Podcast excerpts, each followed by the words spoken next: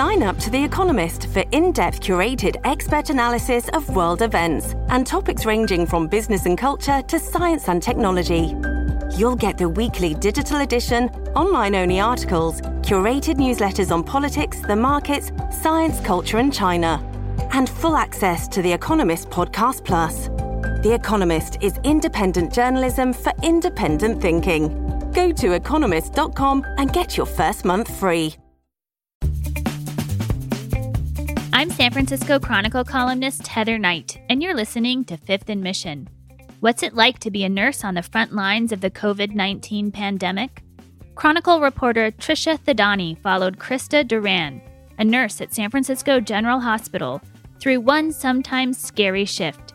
Trisha is joining me today to talk about the precautions nurses are taking, why protective equipment is still in short supply, and what is keeping them up at night. Trisha Thadani, welcome to the podcast. Thank you so much for having me. I thought your story today on the life of um, Krista Duran, a nurse at San Francisco General Hospital, was really compelling. How did you find someone willing to go into so much detail with you about her life? Thanks. So Krista is actually someone um, who I've known for a couple of months now. Um, I met her, I first met her uh, in City Hall a couple months ago when she showed up to public comment to actually complain um, about the conditions at San Francisco General Hospital with um, a bunch of her other colleagues. So pre-pandemic, uh, S F G H, you know, the nurses said that they were understaffed, overwhelmed, um, particularly by the city's homelessness crisis. Um, and so I actually wrote about the hospital then. Um, and, you know, so knowing that they had so many issues before the pandemic, Krista and I have been talking nearly every single day, um, you know, especially days after she works, just to kind of give me insight um, into what's been going on. Uh, so she's been great. She's been super open with me the whole time. So I figured she'd be a great uh, person to focus on. And so the story tracks her from the pre-dawn hours, waking up at her home in the East Bay, driving across the Bay Bridge, getting to the hospital, and then a whole shift, and then heading home again. Um, what did you think was the most surprising thing you learned from um, Krista walking you through her day? Yeah. So in one part of the story, um, you'll see how Krista, she was dealing with three patients who were from uh, psych emergency services, um, who, and she couldn't go into exact details for HIPAA reasons, but she said she was uh, more concerned about them testing positive for the virus. Mm-hmm. So she was extra careful around them, you know, being really careful to maintain her distance, making sure her P P E, her personal protective equipment, was on properly. Um, and then she had another patient who came in for a completely unrelated issue, didn't exhibit any of the covid nineteen symptoms. Um, but there was something in her, uh, you know, routine check on that patient that was like, nah, maybe like, if I can, I should test this patient. So all of uh-huh. those, including the P E S patients, all four of them were tested, and it ended up that the three P E S patients were negative, and this younger one who didn't have, uh, obvious covid nineteen symptoms was the one uh, that ended up being positive. And I mean, I was so unnerved when I heard that. And obviously Krista was also incredibly unnerved, you know, thinking, and then she's like going back in her head of like, was I careful enough around that person? Was my mask mm-hmm. on properly? Did I distance from them properly? Um, and it just kind of stuck out to me because it shows that this virus can like really strike anyone. Right. And it demonstrates how so many people can be asymptomatic and yet be infecting others with nobody knowing, right? Exactly. Yeah. Um, I thought your details were really great, like from what she eats and her snacks. and um, But I thought the most telling um, details were all the routine and the safety measures she has to take before entering the hospital and after leaving it. It was so long and and detailed. And that wasn't even the work. That's just getting ready to go to work and then safely leave work. Um, and I thought even the details about the number of pairs of shoes in rotation was telling. Can you tell listeners about that routine? Yeah. So, um, so pre-pandemic, uh, Krista was, you know, she works these early morning shifts at San Francisco General that start at seven a.m. Um, and she lives in the East Bay. So, you know, also pre-pandemic, there was a lot of traffic that she had to take into account going over the Bay Bridge. So she would wake up um, well before the sun rises, and she was like, I would just roll out of bed, like throw my hair in a ponytail and then go to work. Um, and but now her her husband and her kids have agreed upon this like very carefully coordinated routine so that everyone feels safe when she goes to work and comes back. Mm-hmm. Um, so yeah, it was the shoes, the shoes stuck out to me the most, like, cause she has to have, and, and shoes are also not something that I thought you would also have to be careful about, right? Right. You hear about masks and goggles and stuff, but not necessarily shoes. Yeah, not your shoes. So she has like a pair of shoes for the car. And then she's a pair of shoes that will, that she uses to walk from the car to the hospital. Um, and then she's a pair of shoes for the hospital. And then, um, she's to switch back into that pair, that pair of walking shoes after her shift. Um, so yeah, she used to lay out her shoes. They each go into different plastic bags. She used to pack her lunch, um, you know, and she used to be careful what containers she uses. Um, and then she lays out her personal protective gear, which is, you know, really just fabric and plastic. Um, and it's, and that also stuck out to me because, you know, we keep hearing of personal protective equipment, but what that really is, is an, and is a mask. And she's had to reuse this mask, um, several times. Um, and she wears a plastic pair of goggles, so to keep her from touching her face. And then she has, um, like a beanie basically to put over her hair. And that's, I mean, that's it. That's all that our frontline workers, at least in San Francisco General Hospital, for the most part, where to go to work, which, like mm-hmm. I said in the piece, is like akin to going into a war zone right now. Right. And then I also thought it was interesting, um, the routine that happens at the door of the hospital bef- after she's done all of that preparation before she's allowed to go into work. So so what's happening at the door? Yeah, so at the door um, every morning, you know, if you go to S F, if the average person goes to S F G H before the shift changes, so um, before seven a.m. or before seven p.m., Um, you would generally see a long line of nurses waiting to get in. So there's only one open entrance for them. And before they get in, they have to go online and fill out this, um, this screening that asks, you know, about, um, just general symptoms. So do you have a headache? Do you have a fever? Um, et cetera. And then they have to show that confirmation to the person at the door, which is like either a guard or another nurse. Um, and then they get scanned for their temperature. And only after they pass all that can they go into their shift. And it sounds like there's a difference between what hospital administrators are saying in terms of whether they have enough personal protective equipment for their staff and what nurses and doctors are saying. Um, because I noticed the fact that she was reusing that N ninety-five mask over and over is one example that there isn't enough. Why is there still such a shortage? Yeah, I mean, that has to do with myriad reasons, from how much the state and how much the federal government uh, is giving them.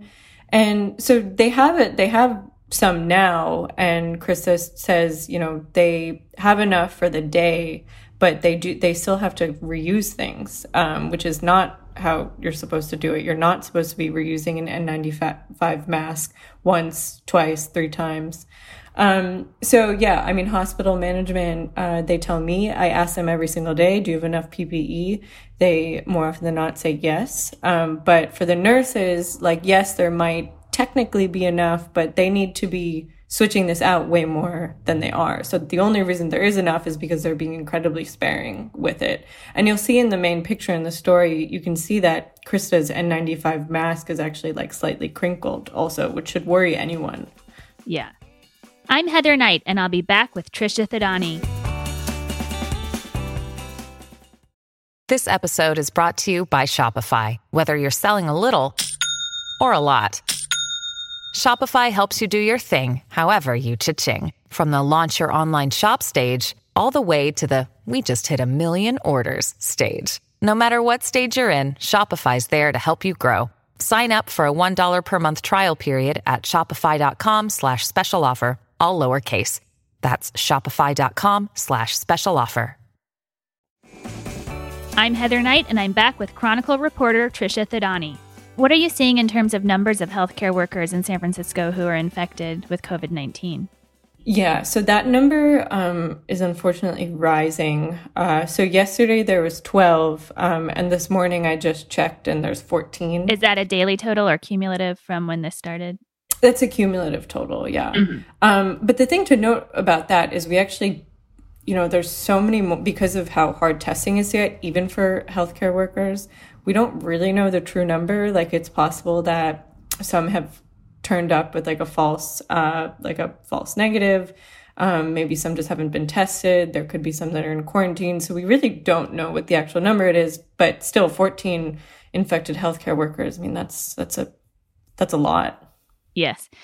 And what are the overall numbers for COVID nineteen cases at S F General right now?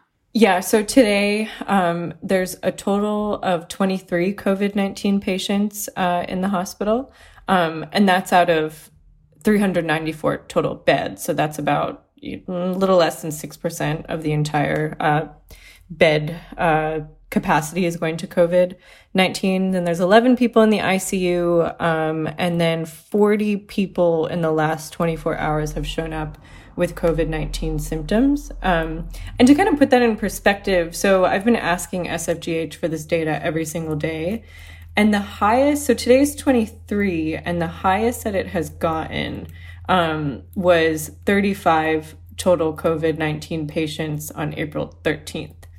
So since April thirteenth, it's it's been following, but, you know, very, very slowly. So it went from thirty-five to twenty-eight to twenty-five, then it went back up to twenty-seven. Um, so, you know, it's been falling, but incredibly gradually, and it's been fluctuating a little bit. So we haven't exactly flattened the curve, but knock on wood, things at least aren't rising like they were a few weeks ago. Mm-hmm. So it's headed in the right direction, but slowly. But slowly, yeah. Yeah. There was a horrible story out of um, New York over the weekend about an E R nurse who got COVID nineteen from treating patients, recovered, went back to work, and then ended up committing suicide on Sunday, um, which was kind of an example of just the horrors of, of being in this job right now. Are you hearing anything from San Francisco healthcare workers about how they're keeping their spirits up, or if they're not able to, um, how they still go into work every day during such an awful time? Yeah, I mean, an E R and just a hospital nurse's job in general is just full of, you know, daily traumas. I mean, you're seeing people at their worst every single day. And especially now, you know, Krista expressed to me of like how, yes, the numbers are falling, but there's so many other things that are happening outside that are sort of threatening that calm that's currently inside of the hospital. So, you know, she'll read a headline of more than one hundred people at the city's largest um, homeless shelter testing positive. You know, there's all these positive cases in densely packed apartment buildings. Um, you see, you know, the president getting impatient and wanting to reopen the economy and stuff like that. So, you know, it's incredibly stressful of like, you're going to work, you are doing everything you can to protect yourself, to protect your family. But if the general public doesn't help you out and doesn't adhere to these rules and regulations that have put been put on us, then, you know, that day for them is just going to get that much more harder and much more, uh, much less safe as well. Mm-hmm. Yeah. And the numbers of cases here in San Francisco have remained very low compared to other big cities like New York and Los Angeles and New Orleans. Are doctors and nurses worried that these cases, um, that the good outcomes will be reversed if we start to um, return to normal life too quickly? Do they want us to stay inside and shelter in place to be extended further? Right now it's extended through May, but some new activities have been approved as of Monday. Yeah, so Krista put it pretty well when I asked her that. Um, she was like, us ending the shelter-in-place policies now um, would be like stopping an antibiotic before your course is over. We're like, yeah, you might be feeling better, but if you stop it before, you know, the medicine can really take its effect, you are just, you're just going to make matters worse, if anything. Um, so, yeah, I mean, they're pleased with what they've seen so far. Um, but, you know, there, I also spoke to the hospital C E O about this, and she was also like, now is, it's just not time to let up. There are still things that worry even her. Um, you know, like I had mentioned earlier, the amount of homeless people who have started, um, who have started testing positive, and then the outbreaks we're seeing, uh, at these densely populated apartment buildings for generally low income residents. So there's still like, yes, the numbers might be not as bad and they might be falling slowly. Um, but there's still a lot of threats out there. Right. And before COVID nineteen became um, pretty much all any of us are writing about, you were writing a lot about San Franciscan, San Francisco's broken mental health and drug treatment systems. but they've, of course, taken a backseat um, to the COVID nineteen crisis right now. Are you hearing anything about whether the mayor and board of supervisors still intend to press for major changes on that front? Yeah, that was, I was actually thinking about that the other day. It's funny how, I mean, that was the dominant conversation of what was going on with our mental health care system. Um, you know, I really haven't heard much chatter about that. Um, there was this big proposal, as you remember, called Mental Health S F, where they literally wanted to overhaul the entire, uh, the city's entire mental health care system. Um, it just seems like right now the supervisors are, um, and every single le- city leader is just scrambling to get people their basic necessities. So, you know, moving homeless people into hotel rooms. They're also exploring the idea of like sanctioned encampments. Um, so I would think, you know, San Francisco is a very compassionate city. So I would think once we can at least get a handle on this, um, talking about our mental health care system and drug treatment systems, that will come back more into the forefront um, of the conversation. But right now it's just, you know, scrambling to get people into places where they can safely distance from each other or safely quarantine. Right. And of course, Mental Health S F would take a lot of money, and we don't have that. Yeah. Oh, yeah. So much anymore. It's like almost unfathomable. I mean, Mental Health S F was conceived in a completely different economy and different world. And yeah, everything is just turned on its head now. Yes. And how are you doing as a reporter covering these issues? Um, what's it like for you on a day-to-day basis? Yeah. Um, you know, it it feels... Journalism has always felt important, but it feels especially important now um, that we are giving people the information they need in their day-to-day lives, um, and especially focusing on these healthcare workers, I think, is really important. And for a lot of listeners might have seen um, that Atlantic piece that came out um, a few weeks ago that was praising San Francisco for flattening the curve and um, its response. And I You know, and that was from a national publication, and I do feel like it is uh, very much the responsibility of a local publication to follow this day by day, to follow every single issue that's going on um, in and outside of City Hall. So where you're kind of seeing a different narrative um, come up. So, you know, it's been it's been an interesting experience, and it's definitely exhausting, but right. I think the national coverage of San Francisco before this was pretty universally negative, and now it's pretty universally positive, but we can actually present the nuanced picture. Yes, exactly. Yeah. Well, thank you for all of your excellent work and for this great story and for joining me today. It was fun to talk to you. Thank you so much. Thank you to Trisha Thadani for joining me today, to King Kaufman for producing this episode, and to you for listening. Fifth Emission is a production of the San Francisco Chronicle.